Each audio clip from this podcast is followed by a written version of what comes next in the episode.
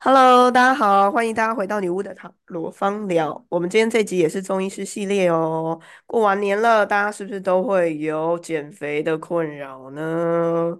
逢年过节，大家总是买太多的点心，然后又大鱼大肉。这一集我们就帮大家解决这个减肥的问题。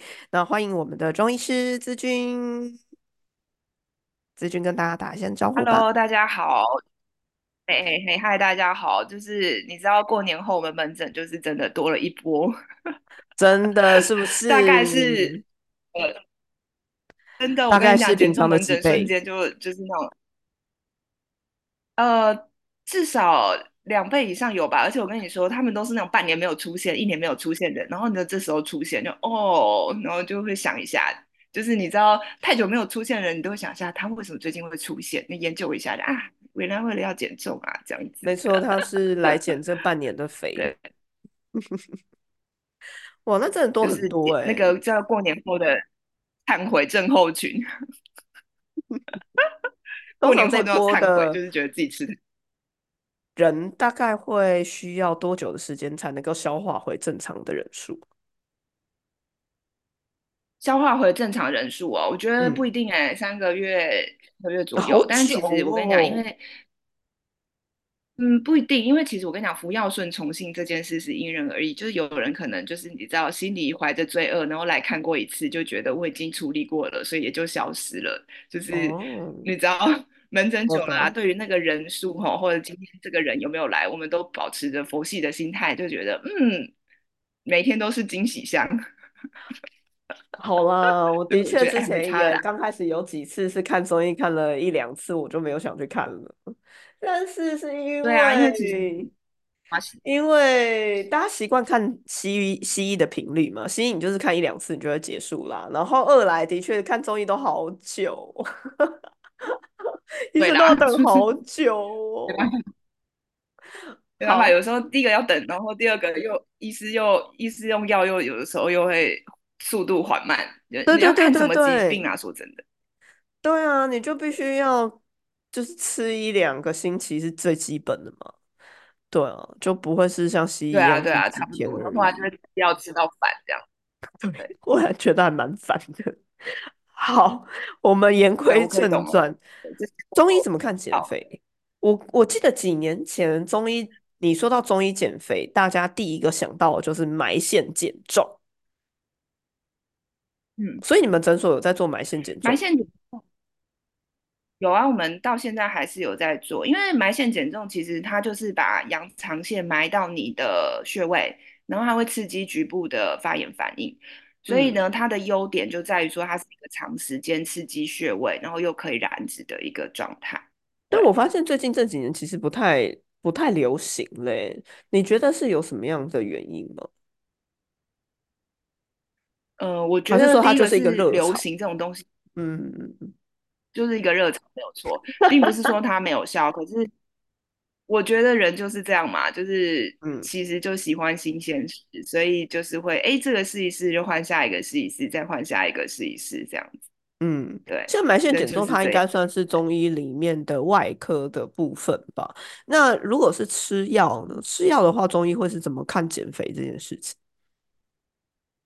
吃药的话，我们原则上就是说要减重的人，我们一进来，第一个你一定会先去分他是实胖还是虚胖嘛。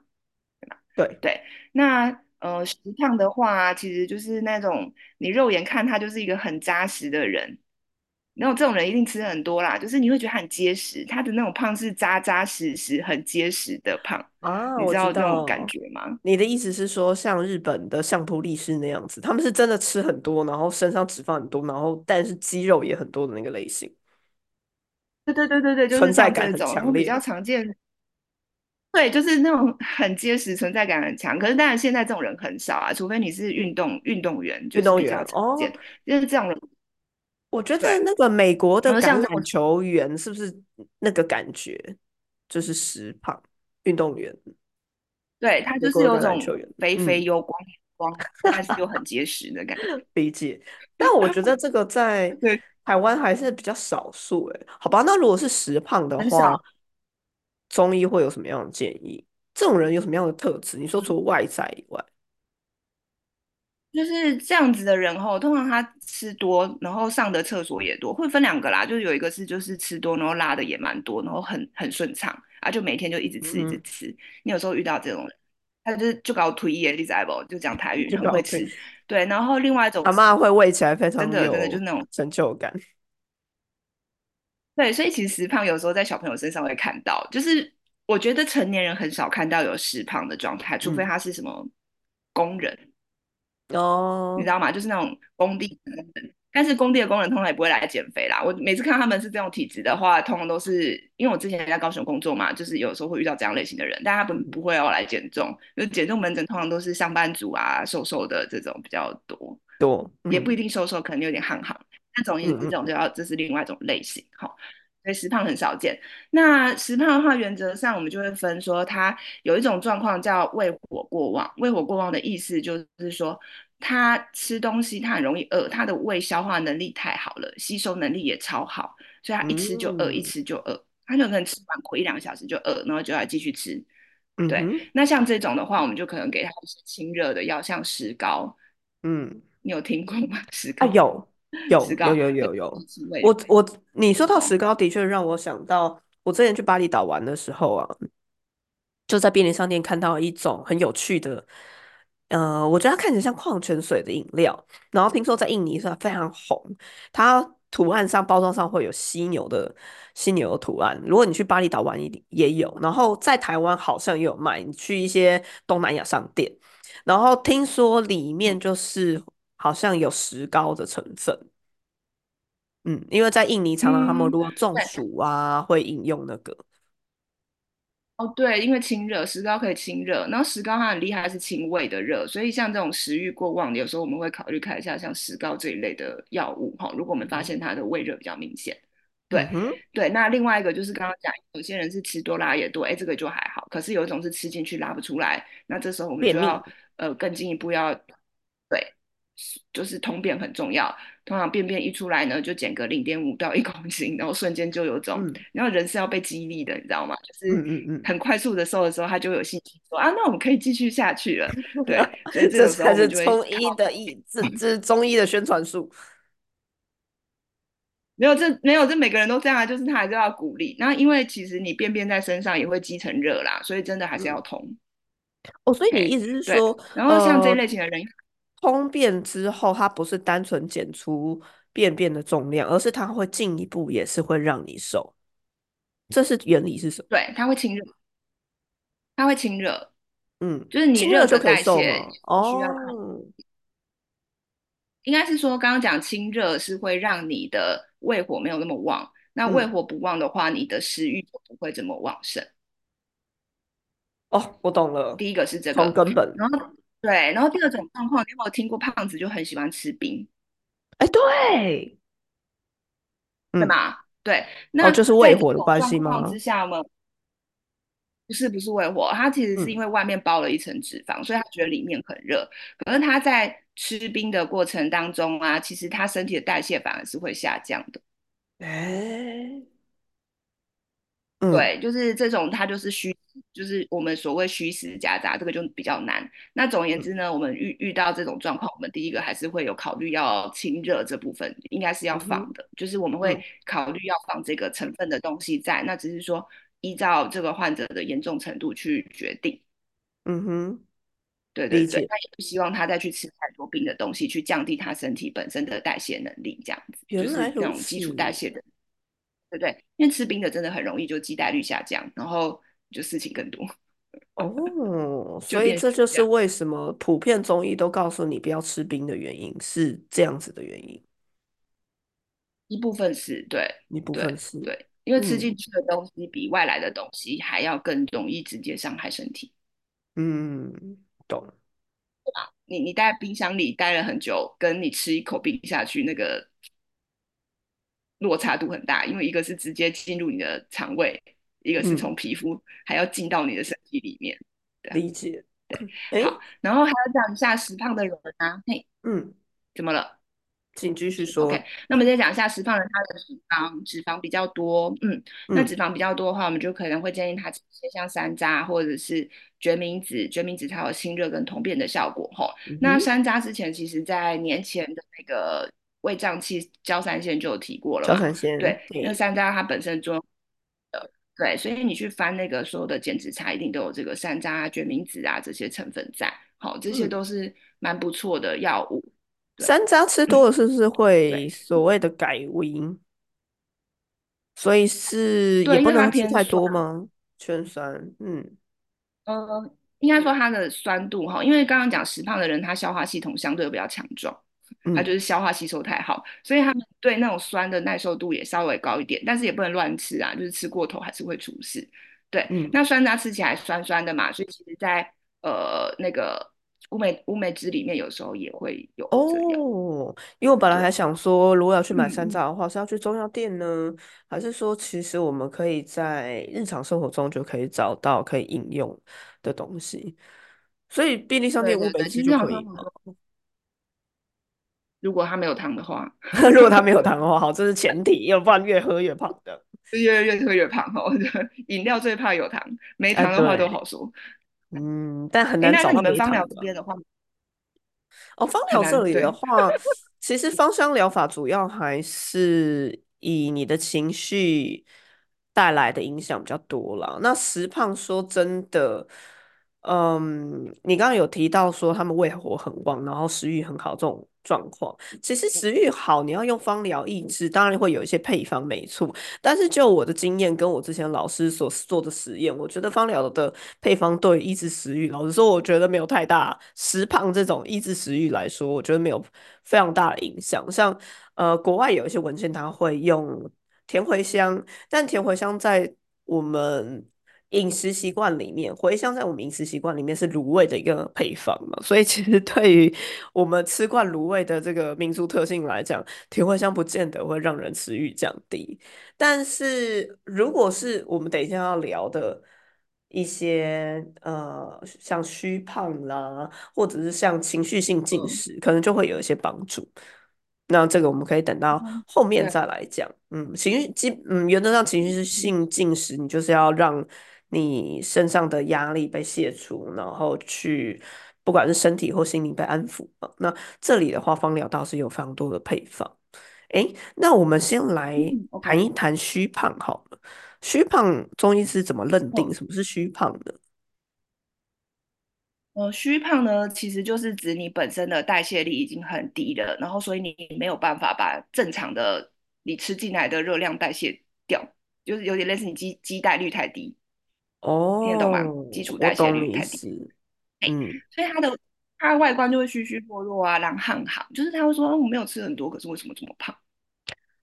现在大部分人都是，以及我我认为你刚刚在讲的那些上班族来看减肥门诊的，应该绝大部分都是吧？他可能没有太多时间运动，也不想要去上健身房，可是就是吃太多，或者你哎，这种是不是也包含那种女生看起来瘦瘦的，可是 BMI 值很高的那种人？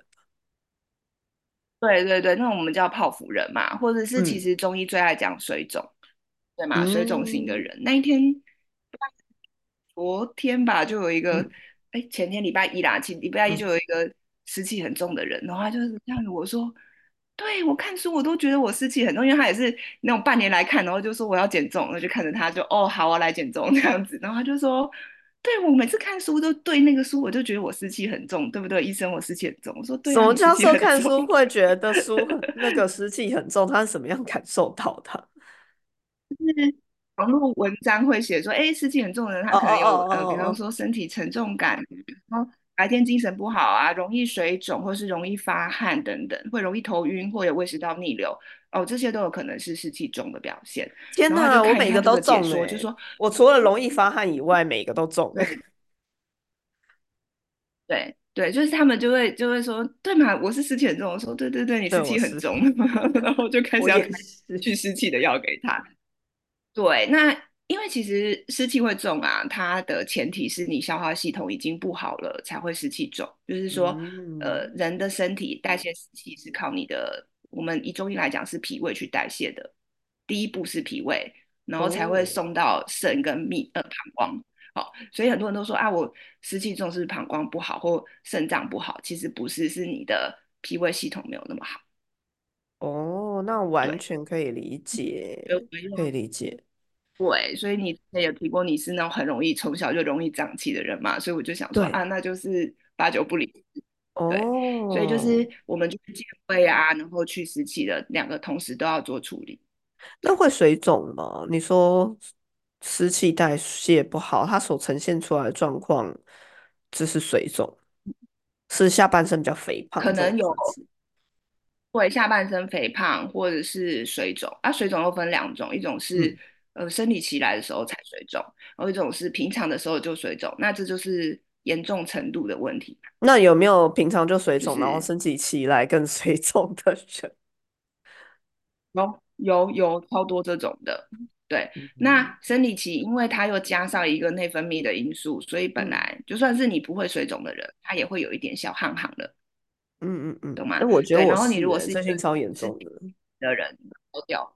对你，你如果是湿气型的体质，就很容易因此而大爆炸，所以就是会，呃，我之前有个患者，她月经要来之前就是会胖一公斤，我觉得我是哦，虽然我没有量，但是月经来的时候，我的确会觉得穿衣服啊是变是明显变紧的，可是月经一走就会觉得啊轻盈这样，差蛮多的。对对对，这样的话就嗯。要合并调月经跟消水肿一起，因为那个嗯，内分泌通常都有点小状况，只是你对这些激素比较反应比较大，嗯，我有个疑问呢，这样。像你刚刚有提到说，呃，很明显女生会有生理呃经前症候群嘛，然后就会影响到情绪。那平常水肿的人嗯，在情绪状态上，他会有有没有一些不一样的特质？他我觉得他经验上会比较容易疲劳，疲劳，嗯，就会疲劳，然虚虚的这样子然吗？后他哦哦，对，虚虚的、累累的。然后嗯嗯你说，诶，他没有睡饱吗？他说没有啊，我有睡饱，可是就觉得整天都那种森森啊，就是倦怠嗯，倦怠，没有没有精神的感觉。因为湿气你，我都会跟患者打比方说，湿气就很像你穿一件湿衣服在身上，那你不会觉得很烦，哦，就是那种很脏，啊，活动不顺畅觉，的那种哦，繁繁重重沉沉的感觉。对，那有有可能是湿气。对，嗯。我都觉得你一直在讲湿气讲我。型体质，对啊，对我之前跟你聊，我就觉得你应该十之八九 是，我觉得但是戳戳一针就流出汤来，可怜，这样。对，对，有可能就是下次抽看看 流水有没有。就是呃，之前有讲一个湿气型体质有一个比较辛苦的地方，就是你的环境啊，如果湿气也重，你就会更不舒服。像台风天、下雨天，嗯哦，它会相对你的身体的湿会更多。嗯所以嗯。你的因为应该是说你身上的水已经很多了，排不出去了，然后你外面又这么水分又这么充足，然后就塞在你嗯。身上，这样。对，所以到台风天啊、下雨天的时候，经验嗯，上这些湿气重的人都会就是都会跑来找医生，就说哦，我又开始不舒服了，然后对台哦，风跟因为天气的关系哈，然后这种状况的话，就是会说。呃，尽量发发汗啊，或者是会建议他吃吃四神汤，因为四神汤呃里面都是利湿的，健脾胃跟利湿的药物。哦，呃，所以呃。发汗的话，想到除了运动以外，你去三温暖是不是也是一种方法？可以啊，可以啊，随便你就是把汗出来发。汗就对？对，尽量汗，因为呃，你们这种湿气型体质的人，身体挂住胸当的人，他其实我其实是一个很不容易。发汗的人，我很难的耶。我甚至之前有到，我其实应该快中暑，但是我真的流不出汗来。然后我嗯，老公是完全不同的人，他就是随便都就啪 汗渍汗垂淋漓这样。我们是两对，种人，湿气型体质分两种。对对，就算是湿气型体质，也会分很会流汗跟很不会流汗，我但我也不知道为什么。汗类型，对，但是好总而言之，在无论无论是哪一种体质，即使你已经很会流汗了，那个只是说啊，你排出有一个管道，但并不代表已经排完了。嗯嗯那不容易流汗的就闷在里面嘛，就更辛嗯苦嘛。嗯嗯嗯，我懂了。所以对你来讲，对中医来讲，这种虚胖的人的话，你可能要有几种下手的方式。就是虚胖的话，你要排湿排水。那你通常会开。什么样的药方给我这种人？呃，像是嗯，坊间最常见的玉米须茶，其实很好用哦。然后薏苡仁哦，茶，你们应该有听过？薏也很好仁，用。薏仁跟玉米须茶，那我刚刚说，哎，四神汤我都会推荐他们有事没事吃一下，因为四神汤它嗯的成分除了祛湿，还可以补脾嗯胃哦。啊，不用加大肠嗯，没关系。哎，大肠还小肠，反正就是对，就是就是就是那个药材有就好了。有些人说不敢吃那个呃就是你只要喝。汤就好也可以。对对对，就是那个药嗯材有吃到就可以了。然后我想想看哦，嗯，对，市面上常见就这两个。那有些人会问我说，哎，生姜可不可以？然后我说，生姜其实就是姜茶，它可以逼一点点的汗，嗯，所以也是还可以用的，或是藿，香。是藿香吗？可是，嗯，对我来讲的话，比起姜茶，因为我讨厌姜，但四神汤我是嗯，非常的接受，我觉得很好喝。我们我妈妈也蛮常煮四神汤的，嗯。对啊，那就有事没事都吃一下，对啊，就蛮推荐我觉得现在人的。呢、我觉得现在人比起那种真的是，比方说肠胃很好，很想要吃，其实大部分人的人的困扰，包括我猜你上班族那些客呃病患的困扰，应该都是大脑想吃，而不是真的肠胃想吃吧？也就是情绪性的进食。欸情绪性的进食的话，中医有没有一嗯，些？比方说安，你要说安神嘛，或让他比较不会情绪性进食的的，你要说食补、食疗啊，或者是药方，可以给他们，这个真的有点难度，有点难度 就是你如果是嗯真心难，所以我都会跟跟患者说，你如果是肚子饿的食欲旺盛，我们有药可以处理。哈，就是有一些除了刚刚讲的石膏之外，我们还有一些就是我们专用的药物，它有加强代谢跟抑制食欲的作用。但是呢，你如果是头脑想吃的话，我都说你这没药医，对啊，现在你大家这没在看，我就在社群平台上面看到很多短影音耶，像我就经常最近因为看了螃蟹播螃蟹短影音之后，一直都看到在吃大闸蟹、在吃鳌虾的影片，让我超想去吃 的，这真的很难 呢。嗯，那头脑想吃真的是头脑想吃，就真的是要靠其他的方式做处理了。就是像我就会说，哎，你你其实因为因为现在商人都希望你可以多消费嘛，所以他就会刺嗯激你的欲望，你知道吗？嗯，所以最好的方式就不看，没有看就没有看就没有伤害。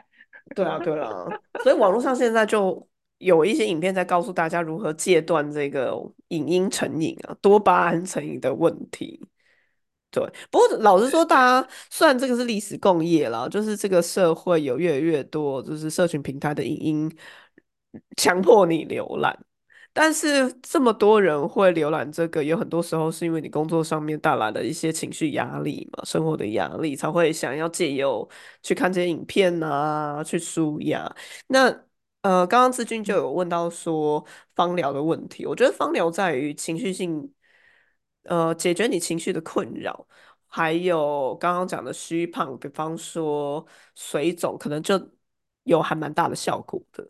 对，那毕竟大家会闻，呃，我们说气味它是直接是边缘体，会让我们想到很多的记忆嘛，所以其实气味很快就可以改变你的情绪。那在情绪的调整上面，它其实就分很多种。像你如果有忧郁的倾向的话，最简单，我们当然会建议你使用像佛手柑。还有薰衣草之类的东西。那如果你觉得你水肿很严重，然后你又有按摩的习惯的话，那你也许你可以建议你的芳疗师在你呃下半身的淋巴按摩的时候，你可以加入呃丝柏或者是杜松果这一类的东西。对，所以舒压我们大概没有办法光靠一次吃中药或者是一次按摩就可以达到的了，而是你每次感觉到有压力的时候，也许嗯，我会建议大家是你必须要可以的话，你就戒断你看短影音，或者是你没有办法一次就戒断，你尽量尽量的减少你喂养自己这些短影音或者是影不能只有单纯短影音嘛，就是这些影音啊，这些社群的时间，然后多花一点时间，可能去大自然走走，或者是去做一些呃创作啦，甚至是好，你就会做一些芳疗的按摩。我觉得这可能是一个我嗯更有效，或者是真的可以让你放松下来的更好的方式吧，我想。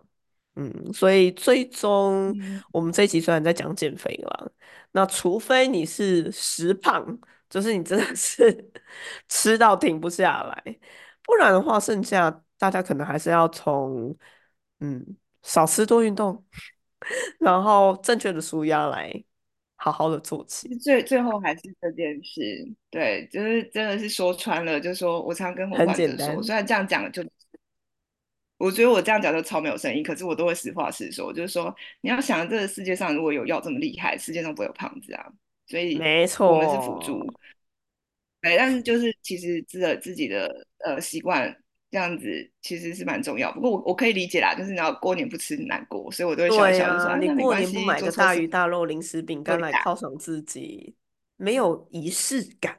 对啊，所以过年之后去找中医减肥。也是一种仪式感。对，我不要只来一次就没有了，是吧？对对对对对，这是一啊，然个。对你，诶，诶你有听过一个心理师叫苏苏什么苏童苏从宪吗？还是什么？忘记他的名字。他有就是有出那个情绪进食的书，你知道这件哦，事吗？真的吗？我不晓得对，他是专门在做心理相关减重，就是有一些真的是压力性暴饮暴食啊什么的，其实他嗯，们都有一些方法。好好嗯，好，等一下你再给我看一下书的连接，应该是还蛮有趣的。可是这种东西就是你知道理论，最后你还是得要自己做。理论就是人人都知道，但是最终实践很困难。那完全可以懂啊，就像我运动一样，我也知道我要运动，可是我自己就对动，所以还。是默默 就是好吧，不过这种是第一步嘛，如果你真的是有各种需求，不管你是实胖还是虚胖，你需要找中医师做一些仪式性的治疗，或者是你要找心理师去了解一下你那些问题，你还是需要去跨出第一步。好哦，那我们今天减重的这一集，希望大家有吸收一些到一些小知识，那我们就下次见喽，拜拜。拜拜。